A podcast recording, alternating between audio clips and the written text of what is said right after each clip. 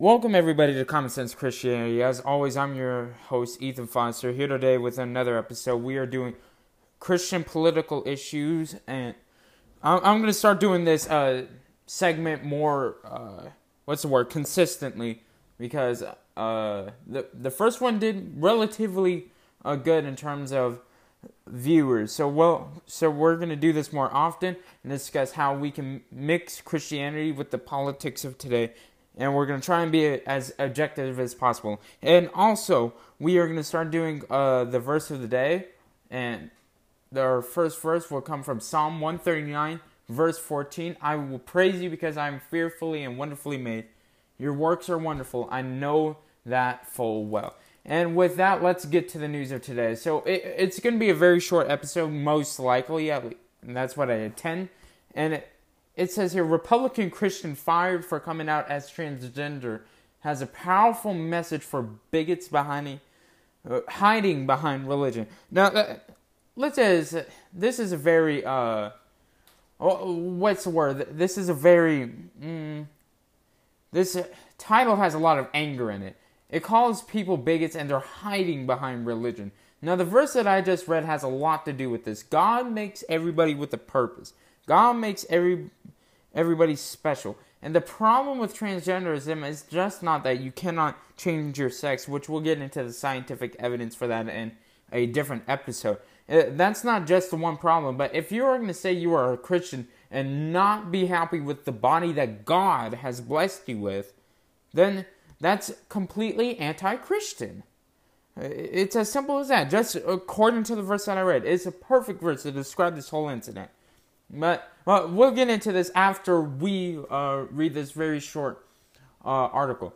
A lifelong Republican voter and conservative Christian has written a powerful piece about why the fight for transgender rights must co- cut across religious and political divides. Trans woman Erin Doden, who had who was fired six months six months after coming out as trans at work, and was told she was fired because of her transition, wrote from the Miami Herald about the recent LGBTQ plus employment discrimination cases heard by the U.S. Supreme Court.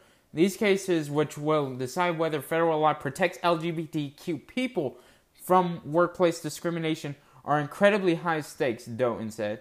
The the outcome will affect millions of LGBTQ people working across our country. Now, of course, we should protect LGBTQ people from discrimination. It is not the Christian's job to enforce biblical law uh, in the federal government. It, it's just not because not that this whole country isn't Christian. But I will say this that you cannot be a Christian but ignore simple commands of the Bible. So here's how I view it. I view you cannot uh, actually change your gender. You can just change the way you look. You can look like the opposite sex, but you're not actually changing.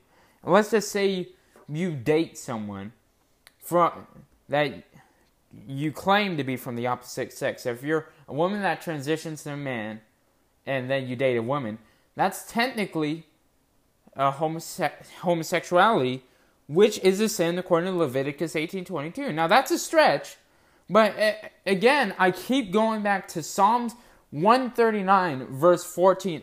I, and, let, and let's just read it again to get the context. I will praise you because I am fearfully and wonderfully made. That has a whole bunch of power. God creates everybody fearfully and wonderfully made. That that verse just describes all of humanity. It doesn't matter how you look. It doesn't matter how you feel on the inside. Now, uh, don't get me wrong. I have a lot of sympathy for transgender people. They're going through a mental illness. But when coming with a mental illness, the solution is not to just buy into your mental illness and pretend that what you think is reality actually is a reality. That is not how we are supposed to go about this. We are supposed to use the love of Christ we need to use the love of Christ to help these people. Go to therapy and psychology or whatever the proper treatment should be. We should not support transitional therapy because, again, st- statistically speaking, 41% of transgenders commit suicide.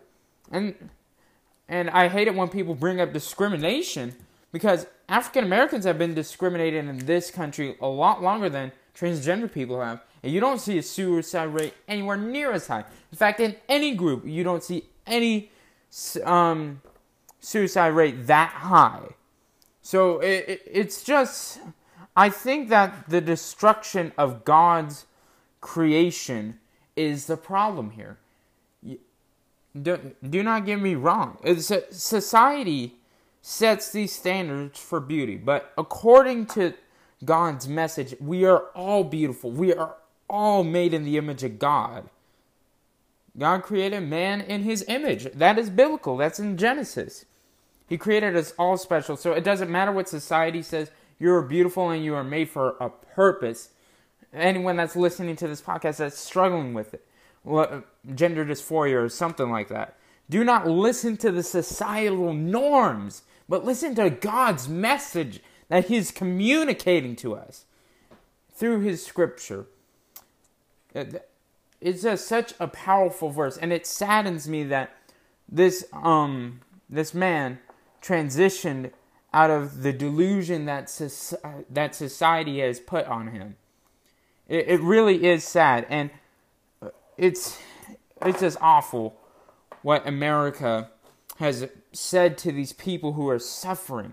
I do not blame transgender people for it. I blame America because of it trying to delude them, trying to not open up their minds to the reality of it. You have to deal with this head on, not just buy into it. And yeah, that, that's about all I have to say about that. It, it, it's a sad case, but again, you shouldn't discriminate based on your personal preference or personal religion. Work and religion should be totally separate. The separation of church and state is a very important part of the Constitution and the Declaration of Independence because when the church gets involved with the state, that causes every problem that Christianity has ever had. And it, it just doesn't work. It just doesn't work. And so, oh, shoot. I, I was just looking through this news while I was going on that basically ran. And, and I just ran into this. So, Brazilian mom gets 25 years in jail for brutal murder of gay son. Now that's really sad. So it says a jury has sentenced Brazilian woman was sentenced uh, to more than 25 years in prison for brutally murdering her gay son. Tatiana Lozano Pereira never accepted her 17-year-old son. Eberly Lozano was gay, and the pair's relationship broke down over Christmas 2016. Lozano had gone to stay with his grandmother after arguments between him and his mother. But on the day of his death, December 29th, 2016, the mother co- coaxed Lozano back to the house under the guise of recon- reconciliation. However, the woman had actually hired two teenagers to assault her son. That day, Lozano was stabbed to death. The mother would later admit to delivering the fatal stab wound herself. Local news site Global reported. Investigators accused the mother of murdering her son and burning his body in a cane field near Sao Paulo, Brazil. Now, again, I'm not going to get too deep into the story, but this is a really sad case. Again, if you are a parent that's listening to this podcast and you have someone struggling with homosexuality or something like that, the best way, the, the, the two best ways to deal with it is to one, pray, and two, show your children the love of Christ. Hatred does not solve anything. Martin Luther King said it very wise. Darkness cannot drive out darkness, only light can do that. Hate cannot drive out hate, only love can do that. That it, that is the only way to change the hearts and minds of man. That is the only way. And it's very descriptive in biblical text. If you, if anyone is struggling with sin, you cannot just hate him. You cannot just throw scripture at him. You have to show him the love of Christ. And that's how Christ communicated with his disciples and with the Pharisees and with the people that were asking him all these questions. He had to show them his love. And that would convince them that is the best way to go about these issues. Because at the end of the day, we are all sinners. Whether you're gay, whether you're straight, we all need a Savior. And that is the entire message of the Bible. You I hate it when evangelical Christians always judge people for being gay, always judge them for being transgender, always judge them for doing this or that. When they have the same sin, well, not necessarily the same sin, but they're dealing with sin just like the rest of us. You cannot judge people just because you think that you're perfect. I believe it's Matthew 7. I'm going to hurry and look up this verse. Uh, just give me a second right here.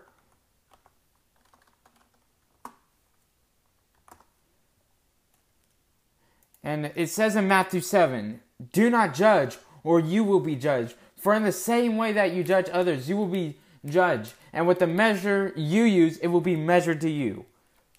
That is Christ talking. That is Christ telling us that we cannot judge unless we are perfect that Christ is the eternal judge. We have no right to judge. We have the right to say the truth and the gospel. And but that's it. If someone decides not to accept that, then leave them and pray for them and love them because that is the only way that they will know the true love of Christ. And with that, I will close before I get too emotional here.